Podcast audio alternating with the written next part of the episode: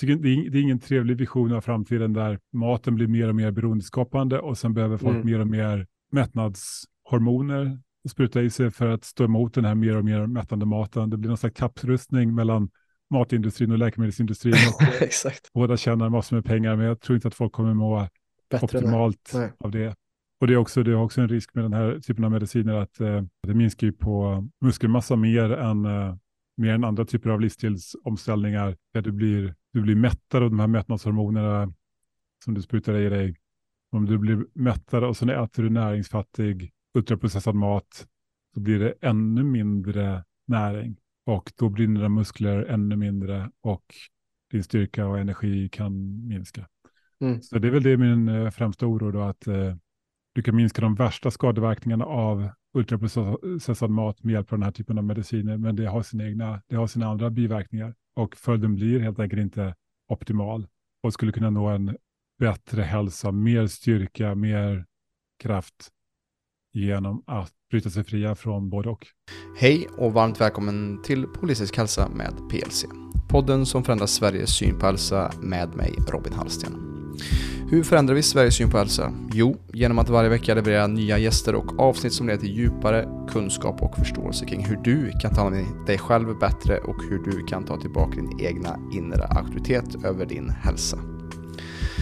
Veckans gäst är Andreas Enfeldt som är författare, läkare och specialist inom allmänmedicin. 2007 grundade han Sveriges mest lästa hälsoblogg Kostdoktorn, som numera heter Diet Doctor. Han har också skrivit bästsäljaren Matrevolutionen, som är en bok om kost och näringslära. Under 12 år jobbar han som läkare och noterar goda resultat med att använda RCHF till sina patienter för att minska fetma och typ 2-diabetes. 2015 startade han arbetet med att gå från allmänmedicinen till att jobba med sitt eget företag för att sprida sin kunskap till företag och via nätet. I nuläget driver han företaget Diet Doctor vars webbsida når 350 000 besökare dagligen. I detta avsnitt pratar vi om hans historia, varför han har övergett allmänmedicinen och jobbar med det som han gör idag. Vi snackar om hur AI potentiellt kan hjälpa oss i framtiden med att komma till rätta med vår hälsa. Och vi snackar även om hans tankar kring läkemedels och matindustrin.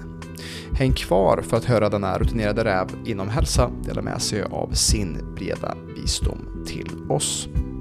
Innan vi drar igång med detta avsnitt vill jag bara påminna om vårt samarbete med Altos.se. Vår hälsocoach Victor Karlsson har nu faktiskt skapat sitt eget kosttillskottsföretag efter att han själv i många år har fått plocka från olika aktörer på den marknaden för att blanda sina egna blandningar för att få till det han vill få ut av det. Så därför har han tagit saken i egna händer och skapat just egna produkter för att just fylla det hålet som han ser på den marknaden. Och för er som känner Viktor så är kvalitet en av hans största värderingar. Därför kan vi garantera att han har skapat dessa produkter av bästa råvaror. Om du vill boosta din hälsa med hjälp av hans produkter kan du besöka www.altos.se althos.se och använda dig av koden PLC15 för att få 15% rabatt på ditt köp. En sista sak innan vi drar igång, kära lyssnare. Vi på PLC har ju visionen att hjälpa så många som möjligt till bättre hälsa och hjälpa dig att ta tillbaka din egna inre auktoritet. Om du vill hjälpa oss med att sprida den här visionen så ber jag dig nu om en liten, liten tjänst. Om du uppskattar arbetet som jag lägger ner med denna podcasten, dela gärna den här podcasten på dina sociala medier och ge oss en femstjärnig recension på Spotify, iTunes eller vart än du lyssnar på den. Det hjälper oss att synas och höras mer där ute i etern. Stort tack för att du stöttar oss på detta vis. Nu kör vi igång med veckans avsnitt. Så där Andreas, varmt eh, välkommen till eh, podden här med mig och det är ett jättenöje att ha dig med för att den här podden ämnar sig åt att förändra Sveriges syn på hälsa och ge nya perspektiv till hur vi kan ta hand om oss själva bättre och eh, du är ju en gammal räv i den här branschen säger jag. Och inte bara nog med att du har haft själv vision att förändra Sveriges syn på hälsa, utan också jobba med världens syn på hälsa. Uh, jättekul att ha dig med här. Hur, uh, hur känns detta? Uh, utmärkt. Um, tack för att du bjöd in mig. Kul att vara här. Mm. Så kul att vi började med en liten meditation innan. Det har jag aldrig gjort. Jag har varit i många poddar, men jag har aldrig gjort. Så. Nej, det är lite mitt signum plus, som jag brukar göra. poäng för det. Ja, ja men det, det, hur var det? Var det skönt? Ja, härligt. Ja. ja. Ja, men det, jag gillar att komma från den pla platsen av eh, tomhet och lite stillhet och där man också ger plats för eh, magin att ske på något sätt. Att eh, magin i livet sker oftast, eller i musik som folk brukar säga, sker mellan tonerna. Det är där som vi kan ja, eh, komma i kontakt med vårt egna kreativa geni ser jag oftast. Så eh, det är därför jag väljer liksom att starta, för att det är väldigt lätt att vi glömmer bort de här små pauserna. Vi tog väl 30 sekunder kanske, eller en minut. Och, och mycket kan hända på den korta stunden. Så kul att du gillar det. Ja, men, eh, provat att meditera lite grann, men jag har inte riktigt fastnat så att eh, kul att bli påmind. Just det. ja, men, men, lite oftare. Det, det, är, det är liksom mitt största råd till alla som vill börja med work-in eller meditation som jag hjälper många med. att så här, Hur kan du få in det i vardagen utan eh, som net, no extra time? Vart kan du få in detta utan att det behöver ta längre tid? Du kan tänka på antingen när du åker tåg eller åker bil eller bara få in så här små korta stunder kan göra otroliga underverk för ens sinnesnärvaro och eh, ens liv faktiskt. Så ja, men, men eh, Andreas, jättekul eh, som sagt att ha dig här och du jobbar ju just nu globalt, men jag vill att vi kanske börjar med, för de som aldrig hört talas om Andreas enfält att vi startar lite med en, en introduktion lite, eller lite en origin story, vad, vad är det som, vad, vad är det som började just den här revolutionen mot en bättre hälsa för världen. Vad, kan du berätta lite vart du kommer ifrån och, och vad det är som ger din eld energi. Mm, absolut, jag har varit väldigt passionerad i 20, drygt 20 år, 21 år kanske drygt, kring mat och hälsa. Jag var ju ny, eh, nyexaminerad läkare, jobbade som ja, AT-läkare på den tiden. Eh, halkade in på, började läsa böcker om glykemiskt index etc. Och, och tyckte det var extremt spännande och väldigt annorlunda mot vad vi lärde oss under läkarutbildningen. Mm. Vilket är i princip vad, vad alla har fått höra skulle jag säga. Bara det med vikt till exempel handlar om att bara äta, äta mindre och springa mer. Mm. Betes, högt blodtryck, vad man ska äta för, för att vara hälsosam. Det handlar egentligen bara om att fakta på hur många kalorier man äter. Men, men de här böckerna som jag började läsa då var ju, var ju eh, riktig ögonöppnare i, i det att den mat vi äter faktiskt påverkar Eh, miljön i kroppen, det påverkar vilka hormon vi har i kroppen och det påverkar hur mycket vi vill äta och det påverkar vår hälsa på sätt som inte bara har med kalorier att göra. Så att, eh, jag blev ju jätteintresserad av detta att läsa massor av böcker och studier och testa själv etc. Prata med experter och eh, hacka in framförallt på det här med lågkolhydratkost då, mindre mm. socker, mm. mindre eh, snabbsmälta kolhydrater i maten och eh, pröva det här till slut med, med patienter som kanske hade diabetes, som hade högt blodtryck, som hade fetma, som hade olika typer av eh, eh, sådana tillstånd och, och såg då fantastiska resultat för de som la om eh, hur de åt. Resultat som jag kunde då visa upp för mina kollegor som hade jobbat i decennier och, och säga, liksom, har du sett någonting sånt där förut? Nej, man hade mm. aldrig sett något liknande förut. Mm. Och, och patienter började komma och ge mig presenter, liksom att eh, de mådde så mycket bättre och det gick så bra och de undrade varför hade ingen berättat det här tidigare. Mm. Så att eh, därifrån kom ju min passion för det här kan man säga. att eh, Vi har ett gigantiskt hälsoproblem runt om i världen som bara blir värre och värre varje år, som är då livsstilsrelaterade sjukdomar som har med att göra med, med hur vi äter. Där då den moderna matmiljön har blivit väldigt, väldigt annorlunda mot vad den brukade vara för hundra år sedan eller ännu mer om man tittar längre tillbaka i tiden. Den globala matindustrin, eh, vill inte låta konspiratorisk här, men de är ju intresserade av vinster till sina aktieägare. Det är ju alla företag och eh, mm. tyvärr är det ju så att eh, de största vinsterna får man genom att eh, sälja så mycket som möjligt till så lågt pris som möjligt. Mm. Och eh, följer man bara den naturliga marknadsekonomiska lagen, då hamnar vi i dagens värld successivt där eh, matindustrin då producerar mat som är väldigt billig och på, eh, tillverkad, det vill säga näringsfattig, och som folk vill äta väldigt mycket av och köpa väldigt mycket av. Det blir en naturlig följd och det blir mer och mer så varje år och resultatet är en fetmaepidemi som också då driver våra livsstilssjukdomar, våra vanligaste dödsorsaker, hjärtsjukdom, många cancerformer, demens, eh, stroke och, och, mycket, mycket elände som också drabbar under tidigare i livet. Så Ja, det är min passion. Att jag tycker att vi, vi har ett alldeles för eh, komplicerat förhållningssätt till mat, komplicerat förhållningssätt till näring, där det är väldigt förvirrat, väldigt mycket olika idéer som kan ibland vara helt motsatta. Ska Mm. man äta eh, lite kolhydrater eller ska man äta mycket kolhydrater? Ska man, äta, ska man undvika animaliska produkter eller ska man bara äta animaliska produkter? Men du, du har ju faktiskt folk på nätet, stora grupper som, som arbetar för helt motsatta saker och där Mm. finns massor av exempel på folk som har lyckats jättebra, Mm. vilken approach du än tittar på. Hur förklarar du det? Exakt. Och, och, och liksom, vad betyder det för en vanlig människa som ska gå och handla och laga mat till sin familj? Det är nästan som man behöver någon slags eh, lång utbildning i näringslära bara för att förstå sig på vad som man egentligen köper i affären. Mm. Och så ska det inte behöva vara. Det är ju det som driver min passion. Hur kan Ja. vi göra det här enklare och bättre?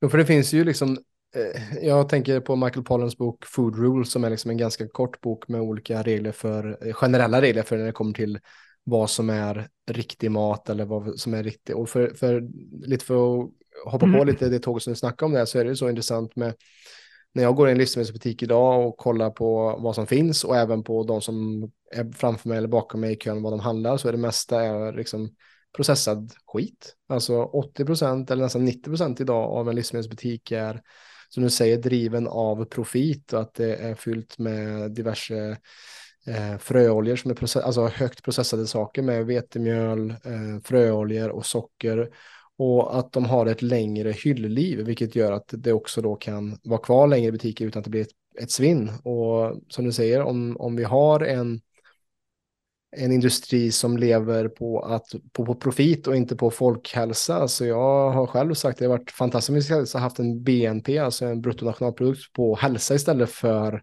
bara ekonomi. För på ekonomi så har du också du har folk som är sjuka, du har också krig eller liksom eh, mat eller vapenindustrin räknas också in i en, en, ett lands BNP. Vart är vår hälso liksom barometer för, för, eh, för den befolkningen? Eh, så det, det är väl det som jag också saknar liksom och det som vi på PC också vill utbilda och ge, ge alternativ och rekommendationer till hur man kan leva ett eh, sunt liv i en ganska sjuk modern värld. Exakt. Hur kan man göra det? Och jag tror ju att eh, vi kan inte riktigt komma ifrån marknadsekonomin som det ser ut idag. Det är ju i sådana fall en eh, komplett samhällsrevolution, vilket är en helt annan politisk fråga ja. eh, som inte jag lägger mig i eh, överhuvudtaget faktiskt. Men eh, systemet som vi har idag i alla fall driver ju matindustrin till, precis som du är inne på, liksom att producera eh, mat som är lönsam. Mm. Eh, profit kan man ju eh, kalla det, men det är ju liksom, det är ju en del av modellen. Det är, de har inget val. Mm. Personerna i, eh, för men de måste ju få sin lön någonstans ifrån och eh, om de inte driver på detta så blir de av med sitt jobb. Ja. Så blir det. Precis. Även om man är vd för ett eh, matvaruföretag och man bara slutar bry sig om, eh, om vinst, ja men då är ju styrelsen snabbt fram och sparkar den. Så Mm. att, eh, och även om man är ägare av ett matvaruföretag, om man nu inte bryr sig om lönsamhet, så ja, men då går man i konkurs förr eller Mm. senare, någon annan tar över. Så att i, i dagens modell så finns det inget riktigt alternativ där matindustrin kan lösa detta problem. Mm. Tyvärr, lösningen måste komma någon annanstans ifrån. Ja, och lite som vi snackade om, så här, du snackade om att det är en revolution och att eh, när man tänker på revolution tänker man oftast på en blodig revolution. Jag tänker mer att vad jag vill eh, inspirera med den här podden är liksom den här inre eh, revolutionen. Att vårt första avsnitt på den här podden hette Ta tillbaka din inre auktoritet. Och det är lite som vad du började göra där när du som läkare började ge dina patienter råd om kost så gav du lite nycklar till dem för dem att utforska och ta tillbaka sin egna kraft och inte sälja ut till en auktoritet som inte kanske ger dem de bästa personliga tipsen för just dem. Och det är väl det jag ser att, att det är upp till oss alla att ta ansvar framförallt för vår egen hälsa och att utbilda oss. Men det är ju svårt i en tid idag där vi drunknar verkligen information och hungrar efter visdom. Visdomen finns där ute men den är ju så, ska man säga, den är ju så beblandad i så mycket annan skit som man måste vada igenom för att hitta den här visdomen. Vad tänker du kring det? Ja, men att det är väldigt komplicerat i, i dag och som jag var inne på då att eh, det finns så många olika, till exempel när det gäller det här med mat och hälsa, det finns så Mm. många olika kostinriktningar som till synes är helt motsatta Mm. och ändå tydligen då eh, kan fungera bra för många. Det blir ju väldigt förvirrande, Mm. tror jag, för många Mm. som lyssnar och kanske eh, har varit väldigt förvirrande för mig också. Jag tror att det finns gemensamma faktorer som förklarar varför det är som det är. Varför, eller jag är övertygad om att, att det är så. Det finns gemensamma faktorer som förklarar varför man säger alla dieter fungerar. Mm. Eller, eh, eller kanske snarare att den eh, moderna västländska kosten, standard American diet, eller vad man ska, vad man ska kalla det för, den processade, ultraprocessade Mm. kosten är den minst hälsosamma som människor någonsin har ätit. Förutom möjligen att svälta ihjäl då förstås. Ja, precis. Än- Ännu värre. Det gör vi inte åtminstone. Nej, nej. Det gör vi verkligen Men- inte. Men, men, men vad är de här då? Alltså för att du, du säger det också att det finns, det finns ju många vägar till Rom här när det kommer till vår kost. Och jag tänker också såklart att vi har ju också en eh, unik sammansättning när det kommer till vår, alltså även syskon kan ju ha en annan mikrobiom i deras magar till exempel. Att man, eller till och med folk som är i nära släkt eh, och att det är olika för vad som funkar och man kan ha allergier eller intoleranser. Men, men du snackar om gemensamma faktorer för just olika dieter. Kan du berätta liksom, vad är det ni har kommit fram till med det jobbet ni håller på med just nu? Med, vad, vad är det gemensamma som, som enar alla olika sorters dieter, vare sig man är vegan, paleo, lågkolhydrat eller om man är karnivor eller vad det nu kan vara. Man kan säga att det gemensamma är att komma bort från dagens ultraprocessade matmiljö. Mm. Där, där den då är aktivt utformad för att maximera vinst genom att eh, minimera användandet av eh, dyra ingredienser, det vill säga näringsrika, proteinrika till exempel, Mm. ingredienser. Eller riktiga, riktig mat som du eh, kallar det för alla makelpollan, den är dyr. Mm. Mm. Så att minimera användandet av sånt och sen maximera den belönande effekten av maten så att folk vill äta så mycket som möjligt, gärna bli beroende av det, vilket faktiskt är möjligt att bli beroende av eh, processad mat. Eh, det är ju perfekt. Då har du någon som är beroende av din produkt. Det är ju Precis. extremt lönsamt. Så att, eh, så att den gemensamma faktorn är ju den. Sen kan man börja gräva i vad innebär det då? Mm. Vad är det specifikt, exakt, konkret som är problemet med eh, dagens ultraprocessade mat? Och det är ju en jättespännande fråga där det finns ganska mycket svar idag, eh, men inte den, inte liksom eh, fullständigt uttömmande. Det kommer dröja länge innan vi har absolut säkerhet med alla detaljer, men vi vet mycket redan. Säga. Ja. Och vad vi håller på med nu då, jag menar, för att fortsätta på min historia, jag skapade ju tillsammans med vänner etc. en eh, medarbetare, en eh, sajt på nätet som heter Kostdoktorn på Sverige och sen Diet Doctor på engelska då, bygga, byggde den eh, populäraste sajten i världen faktiskt för alla former av låg kolhydratkost. Mm. Low carb eller keto. Och den, den finns ju fortfarande eh, och är fortfarande framgångsrik och många som använder sig av den. Och det är, en- det är en eh, metod som är bevisad, det fungerar bra för många. Det som jag håller på med nu dock är eh, att se, kan vi göra någonting ännu mer nyskapande, ännu mer flexibelt och potentiellt sett ännu mer effektivt. Mm. Men definitivt något som kan hjälpa fler människor i sin vardag. Det vill säga att, eh, att, att sluta äta kolhydrater till stor del.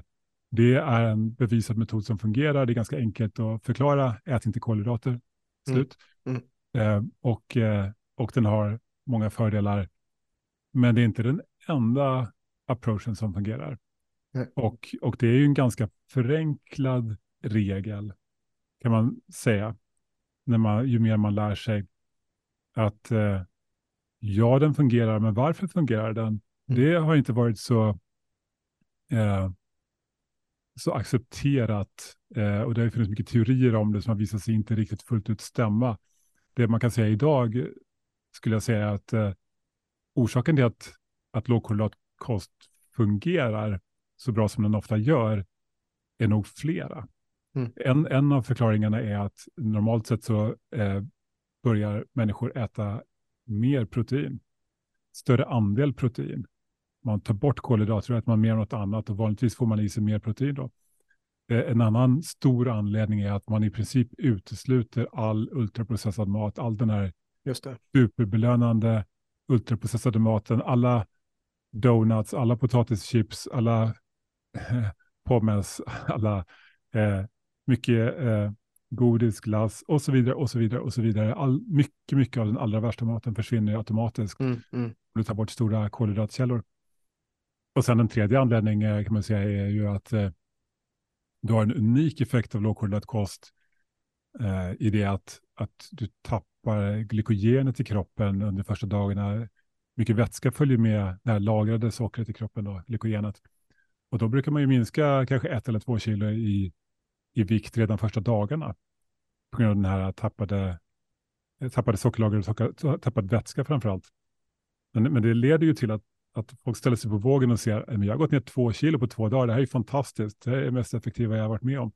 Och så blir de motiverade att fortsätta. Mm, just det. Så det finns lite unika vinster med lågkolhydrat kost. Eh, inte minst som sagt då att det är väldigt enkelt att förklara. Bara mm. Ät inte kolhydrater. Precis. Men, men jag är jätteintresserad på att dyka djupare in det här också. Men en sak som dyker upp med mig är så här, hur kom det sig att du, du var ju allmänläkare och, och jobbade inom, inom det systemet. Hur kom det sig att du valde att bryta dig loss från det systemet och inte bygga det inom det systemet som redan fanns? Vad, vad var det som var det stora drivkraften där äh, som gjorde att äh, men jag måste göra det här på egen hand? Drivkraften var ju att eh, möjligheten att kunna nå och hjälpa många, många fler. Okay. För att eh, vad man kan göra som läkare på, i en allmän läkarmottagning är ju i och för sig fantastiskt att man kan hjälpa en person i taget mm. med deras hälsoproblem och eh, guida till livsstilsförändringar men också, också medicinskt. Då. Men, men i, i, bästa fall då kunna minska på medicinering för att livsstilsförändringar gör att man blir friskare eh, som är målet. Och det händer ju ofta. Så det är, det är en fantastisk eh, möjlighet. Dock så är det ett sånt gigantiskt problem som rör så många miljoner människor, om inte miljarder människor i världen, mm. att, att jobba med en person i taget gör ju inte jättemärkbar skillnad på eh, problemets eh, magnitud. Nej, precis, exakt. Ja. Och, och då var ju eh, det jag fann eh, att, eh, att starta en blogg först och sen en, en eh, en resurs för information och inspiration och kunskap och, och redskap mm. kunde nå många, många fler. Mm. Hundratusentals personer per dag eh, som, som eh, har nytta av det. Mm. Och inte bara på svenska utan också på engelska då. Ja, precis, det är ju fantastiskt att se just den här boken Matrevolution som du skrev också som kom ut 2011 som har alltså översatts i vad jag förstår åtta språk. Alltså det är ju och det, det ser också vilket, vilken stor hunger det är efter en sån kunskap eller den visdomen som, som du då förkunnar i de kanalerna som du har gjort. Det finns ju många böcker på området, jag tror ännu fler språk nu, men det, det, mm. det, det, var, det var framförallt eh, ändå via nätet mm. och via ja, app som man kan nå väldigt, väldigt många. Ja. ja. Så, det har varit det stora sättet att nå ut i många. Det är, det är definitivt den, den stora anledningen till att jag valde att, eh, att sluta jobba kliniskt som läkare då, för att få tid att syssla med detta. Det tar jag ändå, jag lägger ändå närmare 80 timmar i veckan på detta, så eh, yeah. svårt att hinna med familj och läkaryrket samtidigt. Ja, precis, precis. Det finns inte så många timmar i veckan. Nej, nej, nej jag förstår det. Jag förstår det. Men, men eh, om vi kommer tillbaka till just eh, lågkolhydratkosten då. Eh, hur, hur är dina tankar på just stärkelserika kolhydrater jämfört med fiberrika kolhydrater? Alltså för de som lyssnar så är ju stärkelserika kolhydrater det som växer under jord. Potatis, morötter, rotfrukter. Och eh, fiberrika är mer just det som växer ovan jord som är mer grönt om man säger gröna grönsaker. Vad, vad, vad ser du på för skillnad på dem och hur ser du på det i lågkolhydratskost? Ja, jag menar, det är klart att man, om man vill eh, prova sig på en strikt lågkolhydratkost med riktigt lite kolhydrater, då är det ju framförallt ovanjordsgrönsaker man eh, mm. kan fylla ut med. Och så får man försöka undvika i möjligaste mån mycket av underjordsgrönsakerna, eh, potatis etc. Sen tror jag i och för sig att eh, utifrån ett bredare perspektiv, om man inte specifikt just vill äta en strikt lågkolhydratkost, som sagt det finns många approaches som kan fungera, mm. då är ju definitivt eh, potatis och rotfrukter relativt harmlösa saker mm. jämfört med mm. mycket, mycket annan mat. Ja, absolut, absolut. Kan äta. Mm. Eh, eller kanske helt harmlösa för, för många. Mm. För, för, det är ju som vi, du säger det här ultraprocessade när vi, för om man tänker efter här, liksom, socker till exempel, om du skulle ha en sockerbeta och se hur mycket, hur mycket sockerbeta behöver du få för att få ner till en deciliter socker. Det är ganska många liksom, betor som behöver processas och våra kroppar är inte gjorda för att få kolhydrater på en så processad, alltså så snabbt den energin och omvandla det. Och det är det som skapar de här problemen med både inflammation och, och även eh, kanske saker som läckande tarm och, och SIBO och sådana saker. Att det, det, påverkar vår mikrobiom och precis som du säger så är ju maten vår, vår medicin och det, är ju liksom, det är inget nytt. Det Hippokrates sa det redan för, jag vet inte hur många tusen år sedan han levde, men men vad, vad tänker du också där kring just kostens påverkan också med eh, magen och just allt det nya? Det känns som att det har varit det nya sista, sista åren inom hälsa. Har det varit mycket fokus på mikrobiom eller mag och tarmhälsa? Vad, vad tänker du kring det? Ja, jag har ju varit med ett tag nu i eh, hälsa och matbranschen kring hälsa och mat. Det är många, många trender som har kommit och gått. Jag tror att det här med mikrobiomet eh, blev väldigt hypat under några år. Mm. Eh, saknas ännu bra bevis för att det verkligen eh, påverkar oss särskilt mycket att eh, vilka, vilken typ av bakterier vi äter till exempel. Mm. Eller vilken typ av bakterier vi har i tarmen. Det verkar som att det är kanske mer en följd av den mat vi äter. Mm. Snarare än att det i sig driver sjuklighet. För, eh, till exempel så var det ju mycket prat under några år att eh, eh, vissa typer av mikrobiom, vissa typer av bakteriefloror i tarmen kunde leda till fetma och relaterade sjukdomar. Yeah. Och, och det var tanken att, liksom att om, man, om man då bara fick sådana här bra bakterier från någon smal person, då kanske man blir smal. det har man faktiskt provat mm. i ett antal studier där man tar, ja, rent ut sagt, avföring från en smal mm. person och sprutar upp det på en mindre smal person och så ser man, händer det någonting? Det händer ingenting. Mm. Och det har man provat på eh, råttormöss också. Det var någon, någon studie som pekade åt ett annat håll tidigt, men den verkade, verkar ha varit ganska eh, mm, tveksamma resultat som inte har kunnat bekräftas igen. Mm. Utan det var nog ett eh, enstaka felresultat av något slag. Så att eh, bottom line, det verkar som att det snarare det är så att det du äter påverkar vilken, vilken eh, bakterieflora du har i tarmen och din hälsa. Yeah. Bakteriefloran som, som i någon påtaglig grad påverkar din hälsa, åtminstone är det obevisat än så länge. Mm. Mm. Fortfarande. Så att det, det, här ser ut som en, eh, det blev liksom möjligt att, eh, att eh, titta närmare på vilken typ av bakterier man hade i tarmen under, ja, för ett antal år sedan och i takt med att den här diagnostiken blev möjlig och billig så kom det en väldigt massa eh, människor och tyckte det här var ju jättespännande och det här ska vi erbjuda till alla och det här kanske har en jättestor betydelse och så blev det en stor hype kring det. Men när det väl studeras så visar det sig att det kanske inte fanns så mycket där. Mm. Det är lite som den här historien om eh, eh, eh en berusad person som letade efter sina borttappade bilnycklar under ja, en eh, gatlampa och så kommer någon förbi och hjälper honom och så här, hittar han inte. Så här, är du säker på att det var här du tappade den? Bara, Nej, men det är här ljuset är.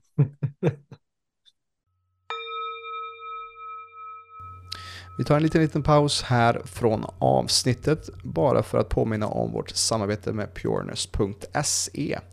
Använd koden PLC-podden med 2D för att få 20% rabatt på hela ditt köp i deras onlinebutik när du klickar hem saker som hjälper dig att optimera din hälsa så att du med hjälp av produkten kan skapa dig ett liv på dina egna villkor. Jag använder själv dagligen av dessa produkter för att hålla mig skarp, frisk och pigg så använd koden PLC-podden med 2D på pureness.se för att få 20% rabatt på hela deras sortiment. Nu fortsätter vi med avsnittet. Och det är kanske lite samma sak då. Ja. Jo, och, och där tänker jag också just som uh, det vi rekommenderar till våra klienter är ju liksom att få bort uh, ultraprocessare. Då har du kommit ganska lång väg, alltså nu har du nästan kommit 80% på din väg och mycket av uh, IBS eller att man har, har problem med magen. Det försvinner oftast med om du börjar dricka mer vatten och får bort just processade kolhydrater och ökar också proteinmängden att du också då får en eh, jämnare blodsockernivå så att du, alltså så att många som vi ser får ju ganska snabbt resultat när de börjar eh, byta ut kanske frukostmackorna och, och, eh, och yoghurten till eller havregrynsgröten till kanske mera, ja men en omelett med bacon eller lite grönsaker till det. Och, och det är intressant att se just att, eh, som du säger, att låta maten få visa hur, alltså att, att känna efter själv och tala om att komma tillbaka till sin inre auktoritet. Hur känns det om du trycker i dig ett, eh, ett paket flingor jämfört med om du trycker i dig en entrecote? Vad blir du mättast på och hur länge står du på det? Eh, också mm. viktigt tror jag att, att, att, lyssna på vad kroppen säger och, och tar emot i form av eh, information. Då. Att det är det som är oftast problemet, tänker jag, att vi har slutat lyssna på hur saker känns. För att vi är så bortkopplade från också vår kropp. Ja, så kan det vara. Mm. Sen är det också att uh, det kan vara lite svårt att lita på uh, hur man känner alla gånger. Eller rätt sagt, mm. vi har inte, till exempel, vi har ingen det är inget sätt att känna hur många kalorier vi har fått i oss. Mm. Man kan ju tänka sig så här att ja, man kan äta någonting som är... Ja, men exempel som kommer upp väldigt ofta, ja, det är ju någonting som jag själv har eh, en gång i tiden, ganska länge sedan nu, men ändå en gång i tiden rekommenderat eller föreslagit att, eh, att öka på fettinnehållet i maten. Till exempel, det är till och med funnits sådana saker som eh, att ha smör eller annat fett i kaffet för att få i sig extra fett. Mm. Och det är ju mättande, visst är det mm. det? Mm. Det, är, det är mättande så att säga till priset av väldigt, väldigt många kalorier. Mättanden, mm. per, mättanden per kalori är väldigt låg. Trots att det känns mättande och är mättande så har du samtidigt fått i dig kanske 800 kalorier. Men okej, det är utan någon näring alls egentligen. Mm i, i, om du tar det i form av olja, smör inte så mycket heller. Så att, eh, ja, det är ju det här som vi håller på att jobba mot nu, då, en, en, en, eh, ett koncept som, som liksom går över alla, inkluderar alla typer av kosthållningar, oavsett vilken preferens du har eller vilken typ av kosthållning du föredrar, mm, så går det att använda sig av det. Det är ju det här med mättnad per kalori, helt enkelt. Just det, ja. Om vi ser som eh, att vi Vi har en stor fetmaepidemi där är kopplat till metabola hälsoproblem som högt blodsocker, högt blodtryck etc. Det är något som drabbar de flesta i västvärlden. I USA faktiskt 93 procent av befolkningen, wow. den vuxna befolkningen, mm. är ohälsosamma. De har onormala metabola hälsovärden. Mm. Mm. Blodsocker, midjemått, blodtryck etc. Kolesterolvärden. Det är bara 7 procent som har normala värden. Mm. Det är ju framför allt följden av dagens matmiljö. Det finns andra faktorer också, men, men tydligt skulle jag säga att maten är den största faktorn här. Ja. Och eh, det drivs ju framför allt då av, återigen, att, eh, att vi har en matmiljö där, där eh, mycket av maten, den här ultraprocessade maten, ger dålig mättnad per kalori. Mm. Det vill säga man, vill, man behöver äta mycket mat, mycket kalorier innan man blir mätt och nöjd. Den är näringsfattig och den är skapad till att, att driva överkonsumtion. Den är beroendeskapande snarast. Mm. Högt belönande. Och, och eh, ja, näringsfattig. Ja, och då leder den till, eh, leder till överätande. Ja, precis. För det, det, jag tycker vi kan väl gå in på det just näringstäthet, hur viktigt det är i liksom, vad vi stoppar i oss och inte bara att det är ett, ett livsmedel som, är ultra, oh, som inte är ultraprocessat, men också ett, ett livsmedel som också har haft en bra, till exempel eh, kommer från en bra jord. Alltså att det har också, också från ett hållbart jordbruk tänker jag också är också en viktig aspekt i, i näringstäthet. Och som jag ser när, vi, när det kommer till ultraprocessade, varför vi blir beroende av det och behöver mer av det är för att det finns ju ingen näring som kroppen, kroppen vill ha näring, men det finns ju inget i den som vill ha ännu mer. Medan när vi får då en näringstät livsmedel eller råvara, då känner ju kroppen av det ganska naturligt själv då, om vi har kanske mer ancestral, alltså mer oprocessad mat. Vad tänker du kring det, näringstäthet? Jag tänker också kring ekologisk kontra konventionellt odlat eller till och med om man snackar biodynamiska odlingar och sånt också. Vad, vad tänker du kring det? Har ni kollat på det också i, i mm. ert jobb? Jo, men jag håller med om det i, i princip. Det jag skulle säga att jag tror inte man behöver nödvändigtvis gå hela vägen till, jag menar, det är säkert en, en bonus att, att uh, prata om uh, uh, mat från djur som har växt upp under bra förhållanden mm. och ekologiska produkter etc. Säkert en viss bonus. Det som man kan se i studier, så vitt jag kan bedöma, är ju att skillnaden ändå är ja, inte jätte, jättestor. Alltså jag tror inte att det är fundamentalt nödvändigt, men för folk som har råd med det så är det ju såklart en bonus. Yeah. Jag tror inte folk som har svårigheter att, att, att ha råd med eh, ekologiska produkter, att de ska känna att det inte finns någon, någon chans för dem. Eh, Nej, så precis. tror jag inte det är, utan att det, det är säkert en bonus, men att den är relativt begränsad och man kan klara sig långt ändå. Mm, mm. Ja, men precis. Bara, bara det att hoppa av det ultraprocessade tåget skulle jag säga är ju den viktigaste nyckeln. För då, som vi snackar 80-20, om vi, om vi gör det så har vi tagit kanske steg som tar oss 80 på vägen genom att bara att, eh, få, få bort de sakerna. Ekologiskt är säkert, de 20, det är säkert inom de 20 precis, precis, precis. För jag snackade också för några avsnitt sedan med också en man som heter Jörgen Andersson som har, eh, han grundade Fjällbet uppe i, i Jämtland och där han också hävdar att om, om vi om vi mer gynnar de lokala bönderna, om vi köper direkt från de lokala bönderna så kan vi kapa mellanhanden också mellan priserna och ibland kan till och med ekologisk mat bli billigare. Eller som jag ser också en, en, en sån eh, sak som är en, en blindpunkt idag är att förr så äter man, äter man åt man mycket mer inälvsmat och det är idag eh, mat som ingen vill ha i stort sett i butiker som är jättebilligt och som är näringstätt men som kanske inte, det är inte alla som gillar lever till exempel för att det är en väldigt eh, kraftfull smak men som sägs vara ett av de mest näringstäta liksom, livsmedlen som finns och som man kan få för väldigt billigt kilopris till exempel.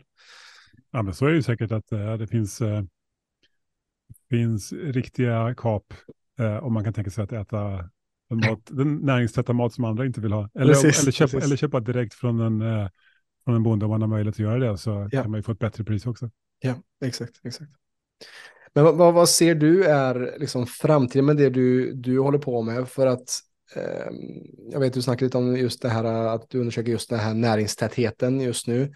Eh, för vi är ändå också i en, en värld som känns att det blir sjukare och sjukare. I den moderna teknologi, teknologiska framsida värld vi lever i så blir folk allt sjukare och sjukare. Vad ser du skulle kunna vara motgiftet? Jag förstår att det du gör är ju motgiftet, men, men hur, hur kan vi liksom basunera ut det till fler människor och mm, få absolut. fler folk att vakna upp till den, den läkande processen som vi alla kan ha?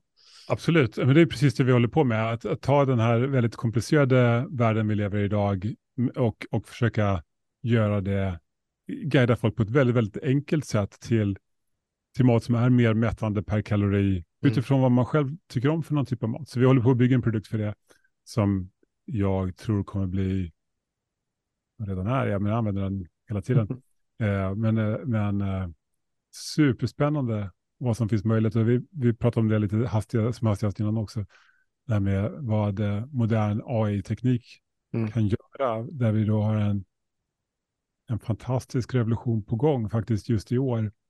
Där, eh, där nya, nya genombrott inom artificiell intelligens, generativ artificiell intelligens, ChatGPT etc. och alla, alla efterföljande kopior leder ju till en transformation inom hela techsektorn, tekniksektorn som är i minst lika stor som när persondatorerna kom eller när internet kom eller moderna smartphones som iPhone kom. Minst lika stor. Jag skulle mm. säga kanske sannolikt större än någon av dem. Mm. Där, eh, där våra tekniska redskap får nu en intelligens som är på en helt annan nivå än vad vi har varit vana vid tidigare. Det. Och det är att kombinera det med den här nya approachen som vi skapar då med att hitta, hitta mat som är mer mättande per kalori. Det leder till extremt spännande möjligheter. Mm. Så att, eh, ja, vi har ju ett nytt, eh, ett nytt brand för vår nya produkt, för vår nya approach. Hava heter det. Lite inspirerat av, av Havamal som är då är gamla vikingatidsdikter som handlar om hur man bör äta och leva för, Okej, okej. Så Vad coolt. eh, tusen år senare Ja, har vi ja. tillbaka den här. Yes. Tillbaka till ursprunget och det känns ju också ganska talande för liksom vad som kanske är problemet med den alltså moderna världen. Att, att vi behöver eh, kanske inte, vi behöver kolla tillbaka på våra förfäder för att se vad, vad gick faktiskt snett här liksom. På sätt och vis. Fast har du varit på någon sån här vikingakrog? Jag lovar, det är inte så där jättegott alltså. Nej. Så Det är inte det, är inte det vi rekommenderar. Men, men, men jag är jättenyfiken på, på att höra hur ni kan använda den teknologin och hur mycket du, jag vet inte hur mycket du är beredd att dela om det nya som Mm, kanske inte har släppts sen, men liksom vad, vad, hur äh, utiliserar vi, har ni lite, det? vi har lite nyheter som kommer snart, så vi kan inte släppa detaljerna ännu. Mm. Ja, mycket snart faktiskt. Jag vet inte Mm. när det här eh, sänds, men eh, väl tidigt, tidigt 2024, mycket Mm. tidigt. Mm. Mm. kommer vi ha mer, eh, mer att släppa. Men eh, generellt kan jag säga det, det handlar ju om att eh, göra det enklare att äta bättre och, och att använda då modern AI-teknik för att göra det på ett sätt som ja, blir extremt mycket snabbare och enklare eh, än, eh, än med befintliga produkter. Jag skulle säga att alla appar och andra eh, tjänster för, som försöker hjälpa folk till att, och, att hitta bättre mat och guida folk till bättre mat. Alla kommer behöva göras om Mm. med den här moderna tekniken. Det kommer vara som att, eh, jag menar, du kanske inte är gammal nog för att minnas, men en gång i tiden så var det sån här MS-DOS, man, man skrev kommandon till datorn istället Mm. för att använda, det fanns ingen mus, det fanns inte någon pekskärm, det var bara grön text på svart bakgrund, allt det var. Precis. Det är inte så många som vill gå tillbaka till det idag. Mm. Eller eh, att ha en modern smartphone, en iPhone eller en Android jämfört med en gammal Nokia 3210 med knappar och en liten, liten skärm. Det är inte så många som vill gå tillbaka till det där Mm. tidigare. Det är så mycket bättre nu. Ja. Och jag tror att det här är precis, det är ett lika stort steg på gång. Alla dagens appar etc. på området kommer att behöva göras om väldigt snart. Så det är Mm. jättespännande då att, att vara liksom, eh, är bra timing när vi lanserar vår nya produkt att kunna lansera, lansera liksom första redskapet för den här nya approachen tillsammans med den här fullständiga revolutionen som drivs av ja, revolutionerande, eh, revolutionerande ny eh, generativ AI. Då. Mm. Just det. Jätte, jättespännande. Och, och vad jag kan säga konkret, jag kan inte säga exakt vad det handlar om, men eh, konkret kan jag säga att det som man gör med sådana här appar kan idag kännas lite tråkigt och omständligt och segt och tidskrävande och inte så kul. Men vad som kommer bli möjligt är att göra det 10 gånger snabbare, kanske 20 gånger snabbare, kanske 100 gånger snabbare och få mer ut av det. Mm. Så att alltså, en fullständig revolution i hur smidigt och snabbt det blir och, och, och använda sig av det och få också en revolution i vad man kan, vad man kan få av det. Så att, eh, ja, ja, jag tycker det är super, superspännande att jobba med, verkligen.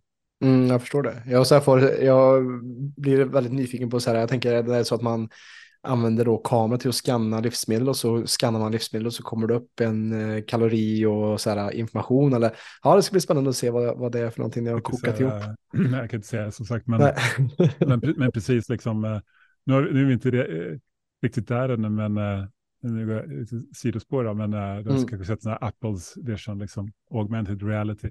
ja, Det, det är inte det vi håller på med, vi har eh, inga, inga, eh, inga låtsasäpplen. inga augmented reality-glasögon krävs. Men det är ju en intressant tanke vad man kan göra när man väl har det. Liksom vi har glasögon på som kan visa vad som helst, när som helst. Mm. Det är ju liksom nästa steg. Ja, Mm. Men vi har, ju, vi har ju våra smartphones redan. Och Mm. Vi håller på att bygga kräver bara en uh, smartphone. Ja, just det. Mm. Spännande. Och, och för de som lyssnar och som kanske är nya kring sin egen hälsoresa, som kanske precis har börjat lyssna på den här podden eller som inte har varit med i svängen i, i 20 år som du har varit, hur, vad skulle du säga är viktigaste saker för någon för att ta tillbaka sin, liksom, alltså, sin hälsa eller vart ska man börja när det kommer till, till hälsa eller just kosten då som har varit din specialitet? Liksom. Vart, eh, vilka är de enklaste stegen? Vi har snackat om att ta bort ultraprocessad mat, det är ju liksom ett, förstår jag, men vad, vad finns det mer för saker som du ser saknas många, i mångas liv då? Ja, det absolut enklaste, det gäller, det kanske alla dina lyssnare redan har gjort, men, eh, men kanske inte. Det absolut enklaste och mest eh, eh impactfullt som man kan göra är ju att eh, om man dricker sockerläsk att eh, byta till något annat. Eh, även om det skulle vara då eh, artificiellt sötat så är det ändå en oerhörd skillnad. Mm.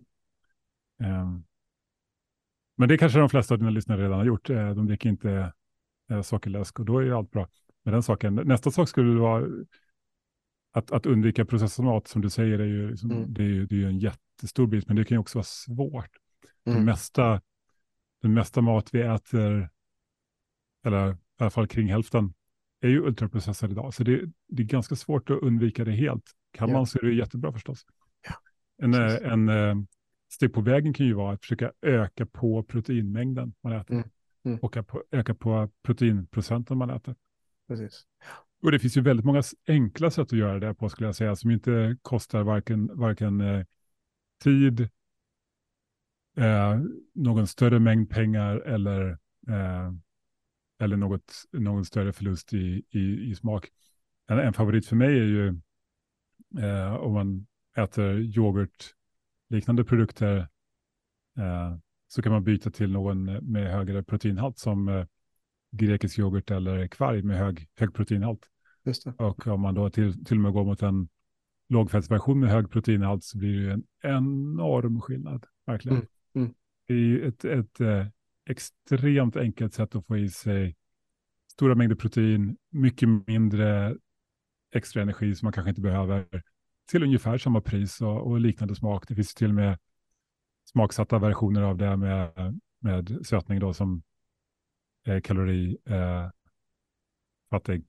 Eh, mm. Så kan man i princip då hitta någonting som smakar ja, närmast identiskt, eller i alla fall väldigt likt, som är absolut extremt annorlunda i mättnad per kalori. Mm. My, alltså mycket, mycket, mycket högre. Och ja. mycket, mycket mer näring. Det är en variant. En annan variant eh, som är ganska enkel är ju att eh, om man käkar mycket pasta, vilket många gör, så kan man ju försöka välja en version som har lite högre mättnad per kalori. Går man till fullkornspasta så är det ju lite högre, men det man verkligen det man verkligen får stor effekt av, om man tittar på sån här bönpasta eller linspasta, och, och, tycker man att den inte smakar så gott, ja men då kan man ta såna här versioner som har lite av varje, en liten blandning. Mm. Delvis bönmjöl och delvis vanligt mjöl. Den kan smaka i princip som vanlig pasta, men ändå ha mycket högre proteinhalt. Så det är återigen, det är bara frågan om hur, hur långt man vill gå. Man kan, man kan göra en, en extrem skillnad genom att byta upp sig till mera näringstäta, mer proteinrika versioner av sådana basprodukter. Ja, precis. precis. Och, och det ser eh, min egna, min egna evolution där kring vad jag har ätit mer och mer har blivit mer åt eh, keto och låg kolhydrat, att det blir mera stärkelse, eller fiberrika grönsaker och mycket animalisk protein och fett liksom. Och det funkar väldigt bra för mig och det behöver inte funka bra för alla lyssnare, men, men för de flesta som vi jobbar med som anammar och byter liksom bort ultraprocessad mat och den biten så är det oftast en, en level up liksom så. Och jag skulle hålla med egentligen i stort sett allt förutom vi, vi är lite mera restriktiva när det kommer just till, till de artificiella sötningsmedlen. Att, att också samma där med läsk, alltså att läsk är ju inte så bra för kroppen överhuvudtaget skulle jag vilja påstå. Men, men det är ju det är vår linje som vi har liksom att eh, jag, mm. jag, säger inte emot det. Det är klart att kan man, kan man istället dricka vatten så är väl det säkert ja, ännu precis. bättre. Jag försöker bara möta folk där de är. Ja, och, men det är jättebra. jättebra. Och, och liksom försöka ta det största steget först utan ja. att det kanske kostar så mycket. Självklart kan folk byta ner, byta ner, byta vidare, byta mm. upp, heter det väl egentligen, byta, byta upp till vatten. Ja, ja. Så, så är det säkert en ytterligare vinst att du tar bort potentiella hälsorisker med artificiella sötningsmedel, mm. de är ju omdiskuterade. Exakt. Eh, men, men självklart är det så att eh, eh, det finns inte perfekt kunskap, det finns potentiella risker mm, mm. Och, och kan man undvika dem helt så är man ju säkrare kan man ja, säga. Och att man inte skadar kroppen på något sätt. Så där är jag helt med dig. Um, men, men jag är med dig också på just som, alltså, göra de här gradvis förändringar. För att oftast vad som, är, som jag stöter på i så många fall, de flesta fallen utav de som vi coachar, är liksom att man, man kommer in och man köra all in och man vill göra alla förändringar på samma gång. Jag brukar säga att vad som är paradoxalt i en förändringsprocess är att de bara fokuserar på en sak. Till exempel om du bara skulle fokusera på, på sömnen till exempel. Bara man att göra det så kommer liksom dina, om du sover bättre så kommer dina sötsu, eller din blodsockerbalans bli bättre för att du sover bättre. Du kanske kommer ta bättre beslut och hur du äter och du kommer inte vara lika hangry på eftermiddagen, vilket gör att du är mer harmonisk med dina, dina barn eller familj. Så att, eh, som du säger, det är jättebra just att, säga att hitta vad är, vad är trös nästa tröskel istället för att gå från kanske om man äter ultraprocessat så ska du gå till carnivore. Alltså, alltså det är ju väldigt stor, väldigt stor skillnad. Två helt olika världar och säger inte att carnivore är liksom det bästa man kan göra heller, men, eller vegan eller vad du ska vara. Men just de här små stegen är ju otroligt viktiga i, precis som att så som du har byggt upp din verksamhet också är ju inte, det är ju så här, det är ju 20 år bakom dig som du har. Det var inte så att ni byggde det här över en natt, utan det är ju som du säger, många timmar. Många timmar. Ja, tillbaka till det här, du pratar om 80-20, liksom ofta får man 80 procent av effekterna av av 20 procent av sakerna och det är mm. det jag försöker fokusera på. Då. Jag tror att mm. om man byter sockersötad läsk eller sockersötade produkter till artificiellt sötade kalori, eh, utan, utan kalori, eh, kalorier, då har man gjort en grej som ger 80 procent av effekten. Sen yeah. kan man få ytterligare effekt måhända genom att gå vidare, men, eh, men det är ändå liksom fokus på den största biten först, tänker jag. Ja, precis. precis. Något som inte eh, något som kanske är 20 procent så svårt. Mm. Alltså om man är, är säg att man är, är eh, van vid att dricka cola, eh, sockersötad cola, då är det att, att gå till en artificiellt sötad cola, det kanske är 20 procent så jobbigt som det är att gå till vatten. Mm, mm. Men du kanske får 80 procent av vinsten ändå. Ja, ja exakt. exakt. Så att, äh, men att du klarar av att gå hela vägen till vatten, det gör jag också. Jag dricker nästan bara vatten. Mm. Äh, men det är inte säkert att alla är redo för det idag. Nej, verkligen inte. Och det, och det är lite så, samma som en så här, om man ska säga en uppvakningsprocess. Om du har någon som ligger i en säng och, och ligger i sin djupsömn och du kommer bara ruska dem hela sängen för att de ska vakna så då kommer de ju slå ner dig, typ för att de är så arga på dig. Liksom. Och, och det, att, att gradvis ge någon så här, men kanske en liten hint om att det här kanske är lite bättre för dig. Det här kanske kan vara och, men, men samma det är att man kan aldrig förändra någon som inte vill bli förändrad på heller. Att, att alla har sin resa här i livet och att folk får göra exakt vad fan de vill. De kan mm. stänga av den här podden när de vill också. Det är inte så att uh, det, det, är helt valfritt och den fria viljan är alltid, tycker jag, viktigast att respektera i, i folks uh, liv och val. Vad som kanske är nyckeln där, liksom att att utbilda människor tillräckligt så att de kan göra eh, bra val, alltså göra sina val för sig själva och inse konsekvenserna av de val de gör. För jag tror inte alltid att, som det ser ut idag, att vi är tillräckligt informerade och utbildade kring just hur mat och kost påverkar oss på ett bra sätt. Jag vet inte om du håller med det? Nej, men jag tycker inte att man ska behöva vara det. Mm. Jag tror att målet är eh, att försöka göra det enkelt för människor att hitta bättre mat. Och jag tror mm. att man kan göra det med modern teknik, med en ny approach och med AI. Så kan vi skapa produkter som, som guidar folk till bättre mat, enkelt, snabbt, smärtfritt. Man ska inte behöva, alla ska inte behöva skaffa sig en näringslärarutbildning och sen ändå då behöva liksom lägga kanske åratal eller decennier på att försöka reda ut alla olika delade meningar på området. Det, liksom, det, finns bättre saker att, att, lägga sitt liv på, tror jag, för de allra flesta. Inte för mig kanske, för jag är, liksom, det här är min grej, men jag inser att det är inte alla som vill lägga 20 år på det. Precis. Men, men eh, hatten av för att det jobbet är gjort och eh, har lagt grunden och det, det är det som jag vill veta också, så är du som ändå, alltså när man gjort det så pass länge som du gör, så tänker jag att då, du har varit på det här havet, seglat på det här havet av just eh, kost och eh, lågkolhydrat och hjälpt människor och varit läkare och, eller är läkare och Då tänker jag att då, då ser du nog en horisont på det här havet som du varit på kanske och kan också blicka in i framtiden. Så jag är också nyfiken på vad Mm. ser du liksom på horisonten när det kommer till den Mm. här delen som du är på? Vad är, vad är Mm. Du eh, så här, taggad för och vad kanske du också oroad för eh, för den kommande framtiden? Vad, vad finns det Mm. för farhågor och, och drömmar?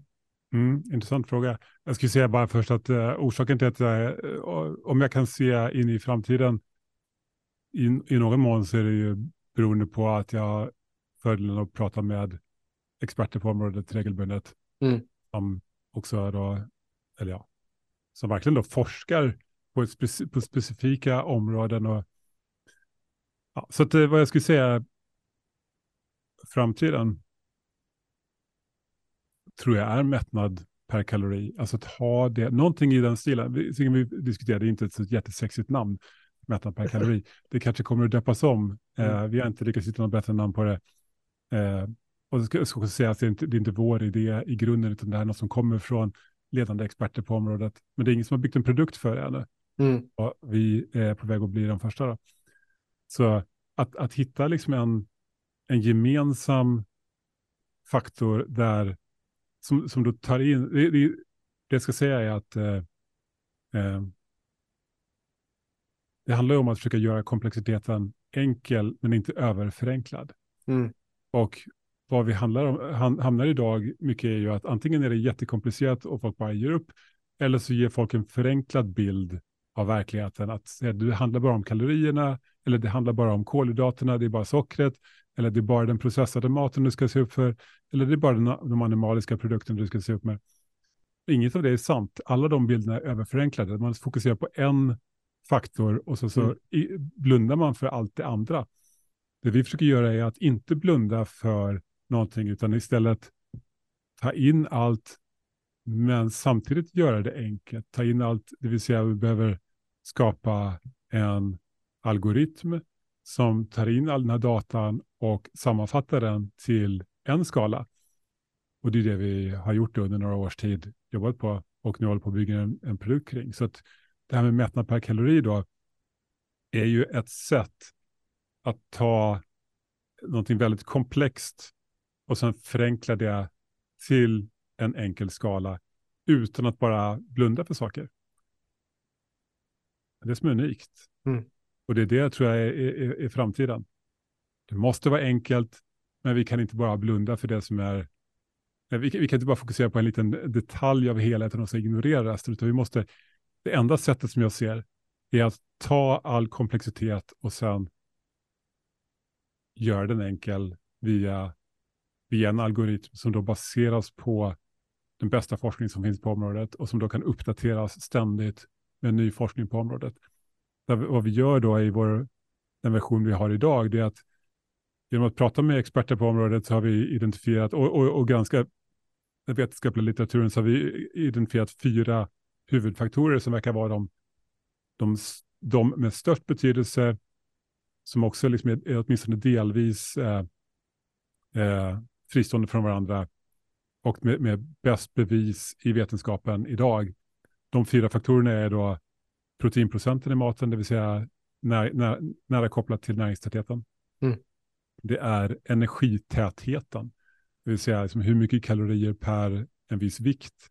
Mm. Ultraprocessad mat är ofta man tar bort all vatten för att det ska bli mer, det ska hålla sig längre på hyllan etc.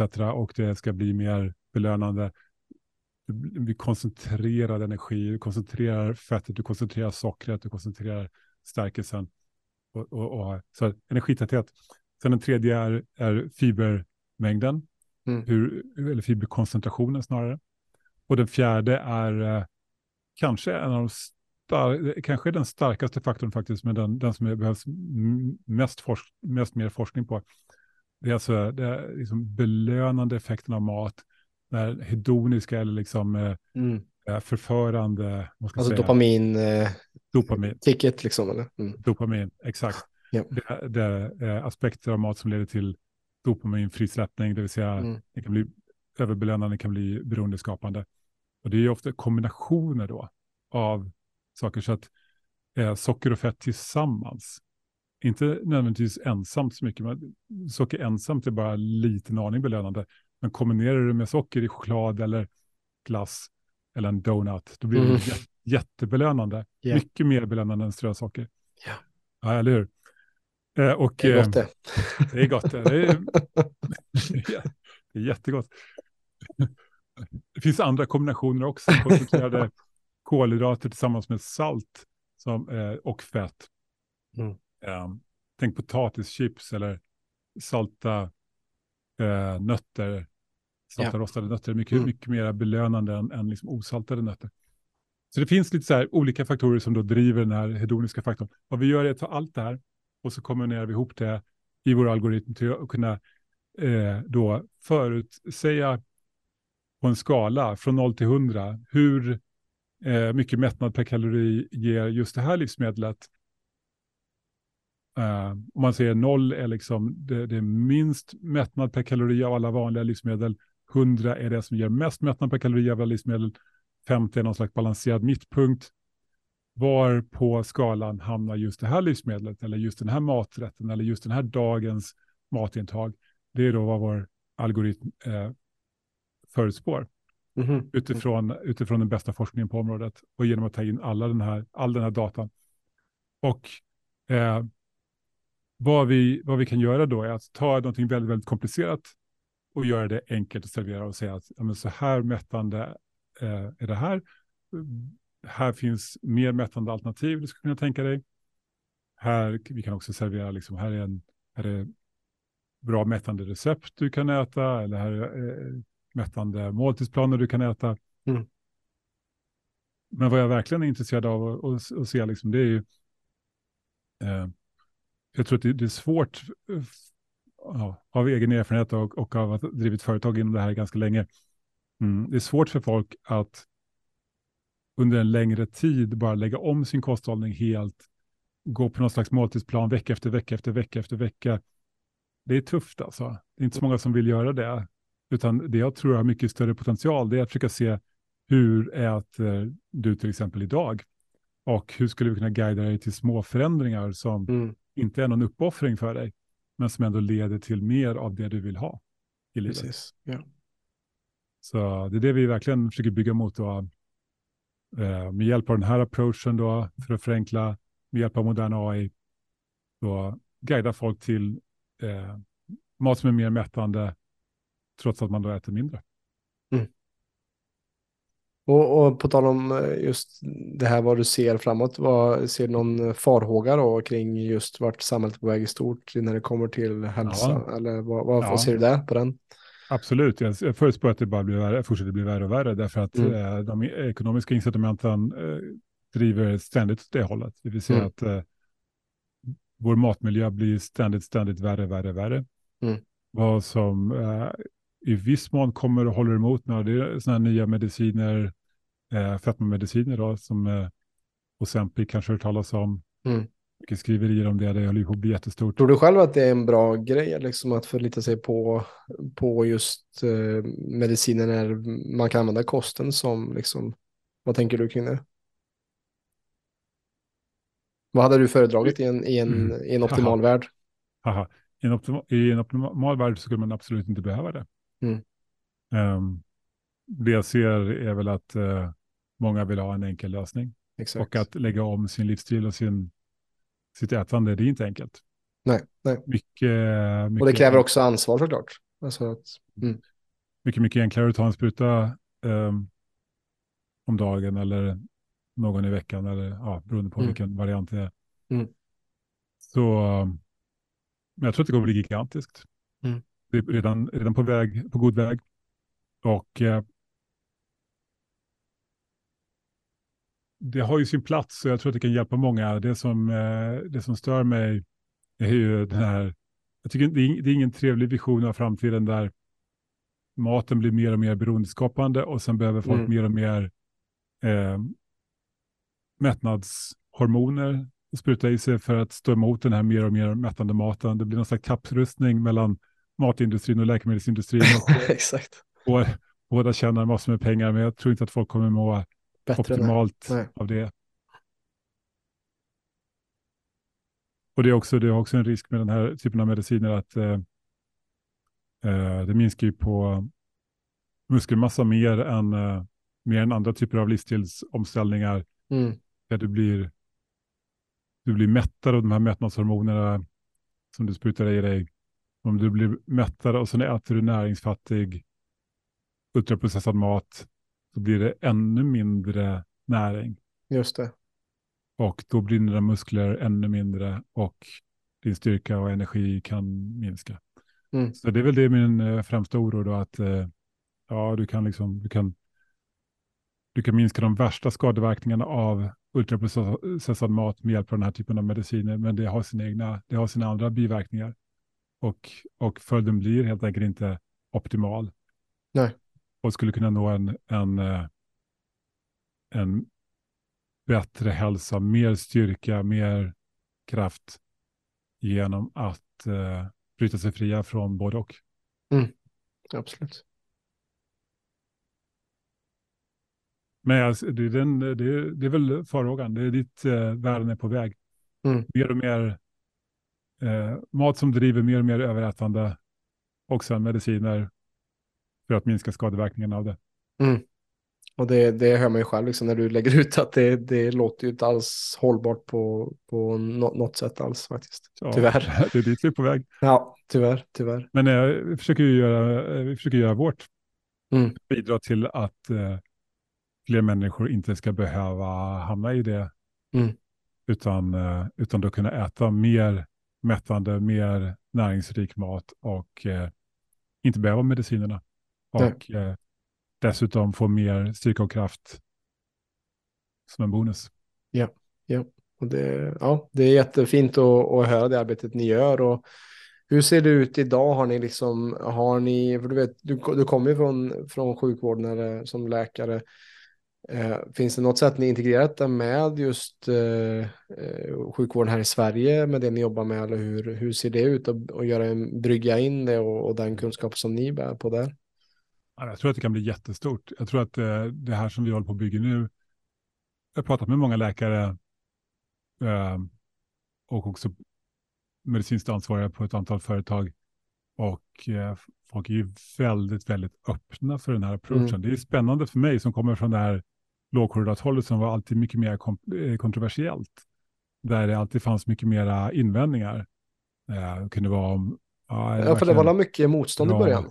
Liksom. äta så mycket fett, eh, Ja. det- vad händer med kolesterolet, eh, etc. Mm. etc. Och det, det är ju rimliga invändningar i viss mån, Mm. definitivt, även om mycket annat blir så mycket bättre att man kan tänka att den, den eh, riskprofilen i stort garanterat kan man säga blir eh, klart bättre ändå. Mm. Men, eh, men det har funnits aspekter av det som har varit kontroversiellt och fortfarande är kontroversiellt. Medan det här som vi gör nu är ju mycket mera enkl, enkelt att acceptera för, för läkare och sjukvårdspersonal. Det vill säga att, eh, att äta mer protein, ja, det är de flesta med på att det kan vara bra. Mer näringsrikt, absolut. Mer fibrer, ja. Mindre eh, energitätt, eh, mindre ultraprocessat, eh, mindre belönande, mindre beroendeskapande. Ja, alltså ja, ja, ja, ja. Alla säger ja till allting. Mm. Och så liksom bara, jaha, när kan, vi, när kan vi testa det här då? Det verkar ju jättebra. Så det, jag tror att det kommer att kunna bli en hjälp för sjukvården där då läkare och sköterskor idag har svårt att hinna ge livsstilsråd och guidning. Det blir lätt eh, ett väldigt fokus på, jag menar några ord om livsstil absolut, men sen handlar det om liksom mediciner. Mm. Eh, och, och så kanske det ska vara, men då behövs det ju en annan spelare i sådana fall, någon annan som kan täcka upp för basen egentligen. Eh, Ja. Basen i hälsa handlar ju om livsstil, eh, mat i allra högsta grad, träning, sömn, allt det här andra som, som du själv jobbar med.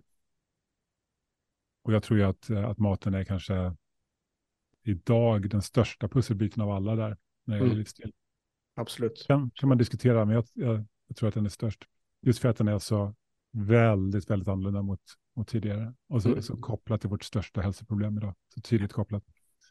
Så, ja, lång utläggning, men jag, jag tror att vi vi bygger liksom vår, tjänst för konsumenter först. Eh, och eh, sjukvården behöver eh, mycket evidens och bevis för att det man sysslar med är evidensbaserat och så ska det ju vara. Jag skulle säga att det, det, vi, det vi bygger är ju alla komponenterna i den här approachen är ju stabilt evidensbaserade eller mm. åtminstone okonventionella, det vill säga eh, eh, okontroversiella, det vill säga den här hedoniska faktorn, den här belöningsfaktorn. Där finns det lite sämre tungvetenskap bakom, men det är ändå något som idag är accepterat av de flesta att det är så. Glass mm. är... Eh, det bästa. Man, det är ingen hälsomat. Man, om man har ätit en rejäl måltid mm. och så är du mätt, någon ställer en, en tallrik glass framför dig, ja, då kan du äta den ändå. Yeah. Eller någon ställer fram en, påse, en, en skål med chips. Mm. Även fast du är mätt så kanske du kan äta en hel del. Mm. Det är ju som en, en allmän, det är ju sunt förnuft nästan, det vet vi ju att så är det. Uh, men det är förvånansvärt hur klen vetenskapen är på området för verkligen, det, har inte undersökts uh, så mycket som man tycker att det borde. Mm. Men uh, hur som helst, tillbaka till till det här. Vi bygger en produkt för konsumenter idag, men jag, jag hoppas att det ska bli väldigt användbart inom sjukvården också. Mm.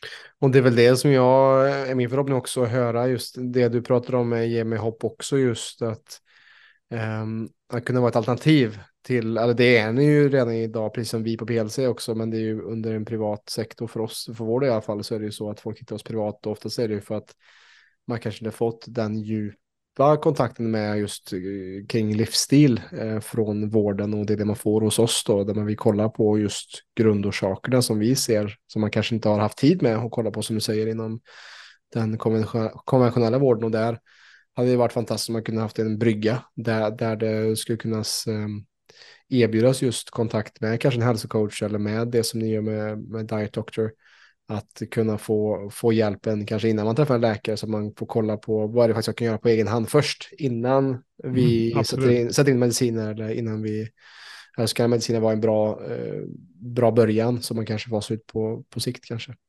Absolut, och där tror jag att det, det här, är, här finns ju också en enorm revolution på gång. Mm. Helt, helt tydligt med eh, generativ AI, det vill säga att eh, alla har ju sett eh, ChatGPT hur bra det kan fungera i senaste versionen, i alla fall om man nu går på betalversionen. GPT-4 är ju oerhört bra och ännu starkare modeller, AI-modeller är ju på väg eh, snart. Och eh, eh konkurrenter också på väg snart. Det jag försöker komma till är att jag tror att det är en enorm revolution på väg när det gäller eh, näringscoaching. Det är någonting som ni kanske ska mm. ha, ha eh, syn på därför att eh, mm, du kan ju då få en AI-coach som då kan mer än någon människa om det här mm. området, som har läst allt på internet, alla medicinska tidskrifter någonsin, alla böcker någonsin. De vet allt och eh, de kan svara dig på sekunder när som helst. Kvällar, helger, nätter, när som helst. De kan lyssna på dig hur länge du vill. De kan mm. svara på hur många frågor du vill. Mm. Tröttnar aldrig. Alltid, eh, och, och det som vi kanske har trott är att människor har någon slags unik kompetens i att vara förstående och, och, och, och lyssnande etc. och empatiska. Det är inte säkert. Eh, det finns faktiskt experiment som visar yeah. att uh, den här typen av teknologi kan åtminstone verka mer empatisk, framstå mm. som mer empatisk än, än, uh, än, en vanlig mänsklig coach. Mm. Och sen är också det att priset är då mindre än en procent mm. av en människa. Mycket yeah. mindre. Så det blir svårt att konkurrera med någon som är någon som kan mer, oändligt med tid, alltid tillgänglig, kostar nästan ingenting och eh, dessutom med mera lyssnande förstående. Det, mm. det blir väldigt svårt att konkurrera tror jag. Det är svår konkurrens ja, och det är också lite läskigt att höra det, att det, alltså, att det kan, visst det kan vara bra, men det är också så här, det är alltid svårt att veta att AI känns som en dubbeleggat svärd som kan användas både till beroende på vem är det som matar in vad det är som ska sägas eller, eller vad, Mm. vad algoritmen ska visa Mm. och så vidare. Så det är också... Jo, absolut. Det är ju så. Det är ju, de här äh, AI-modellerna är ju baserade på enorm mängd kunskap förstås, men sen Mm. tränas de ju för att bli hjälpsamma, fine-tunas, och där finns, och så vill man ju att de inte ska vara liksom skadliga, de ska inte ge råd Mm. om eh, hur du gör olagliga saker och Mm. o- omoraliska saker. Men där kommer ju då, det kommer ju mycket eh, åsikter in, liksom. vad är det som är omoraliskt egentligen? Exakt. Vad är det som är eh, eh, oetiskt? Vad är det som är... Lagar kan vi, det, det finns ju svart på vitt, liksom, men, men, men när det börjar handla om vad är, vad är fel, vad är skadligt, vad är dumt, vad är oetiskt? Där finns det väldigt mycket åsikter. Verkligen. Och eh, man kan ju tänka sig att eh, de här eh, coacherna blir tränade till att säga att ska inte äta kött, det är dåligt för miljön. Mm. Till exempel, vilket, ja, det finns en koppling där, men å andra sidan om man då äter, eh, om man tar bort animaliska produkter, då blir det svårare att äta näringstätt. Det går, men det blir svårare. Ja. Så att, eh, ja, det bara, det bara spåna liksom. Ja, men det, det, det är ju skitintressant tycker jag Andreas. Det är ju liksom, man vet ju inte och det är, det, som är, det är väl det som är så spännande att leva den här tiden också. Både skrämmande och spännande på samma gång. Liksom, att det, man vet inte vart, vart den här världen är på väg. Eh, för att det är mycket som kan verkas mörkt och samtidigt också mycket som eh, ser väldigt ljust ut också. Så att eh, vi får se helt enkelt och rida, rida ut den vågen så gott vi kan. Och förhoppningsvis på vägen så hjälper vi några att få en lite bättre hälsa i alla fall. Ja, det är målet. Det, det är förhoppningen i alla fall. Många förhoppningsvis. Ja, precis. precis. Men jag tänker vi, vi sätter eh, punkt där för idag Andreas och jag är jättetacksam för eh, det här samtalet. Det har varit jätteintressant och just eh, höra din syn just på det här med AI tycker jag har varit skitintressant och just eh, att eh, bolla lite fram och tillbaka och, och eh, också få höra det enorma arbetet du har liksom gjort och tagit del av. För, nå- för någon som lyssnar nu, är det någonting du vill säga som avslutande ord och var kan folk hitta dig och era tjänster ifall de vill eh, kolla in på det mer djupare och få Mm. hjälp? Ja, nej, jag tycker att den, eh, det var jättetrevligt att vara, vara med. Tack för att du bjöd in mig. Det är alltid kul att, att prata om eh, mat och hälsa. Eh, så att om folk är nyfikna på det här nya och banbrytande som vi jobbar på nu så är det hava.co, Mm. hava.co.